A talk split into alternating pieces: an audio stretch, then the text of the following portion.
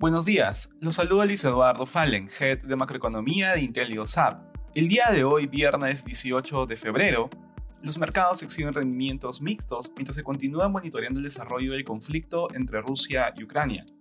De manera particular, en Estados Unidos los futuros suben luego de las pronunciadas caídas del día de ayer, debido a que el gobierno de Joe Biden mencionó que no había visto una retirada significativa de las tropas rusas. Sin embargo, hoy el ánimo de los inversionistas mejoró, luego de que el canciller ruso, Sergei Lavrov, aceptara una reunión con el secretario de Estado estadounidense, Anthony Blinken. Por otra parte, hoy el mercado prestará atención a las declaraciones de altos funcionarios de la Reserva Federal, incluyendo Lael Brainard, Christopher Walker y Charles Evans. En la eurozona, las principales bolsas de bloque muestran ligeros avances ante el anuncio de una nueva ronda de negociaciones de alto mando para evitar un conflicto armado. Positivos datos económicos también contribuyen con las subidas. En el Reino Unido, las ventas minoristas subieron más de lo esperado en enero, luego de que esta medida se viera afectada por la variante Omicron en diciembre.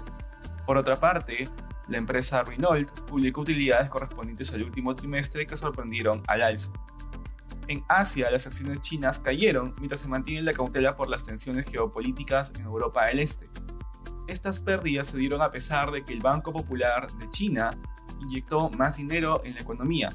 Por su parte, el Nikkei japonés cerró a la baja, pero el índice tuvo una recuperación hacia las últimas horas de trading ante la noticia de la reunión entre Blinken y Lavrov la semana que viene.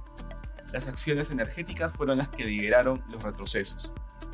Respecto a commodities, el precio del oro cae ante una pausa en el escalamiento de las tensiones geopolíticas. Por este motivo, el precio del cobre avanza.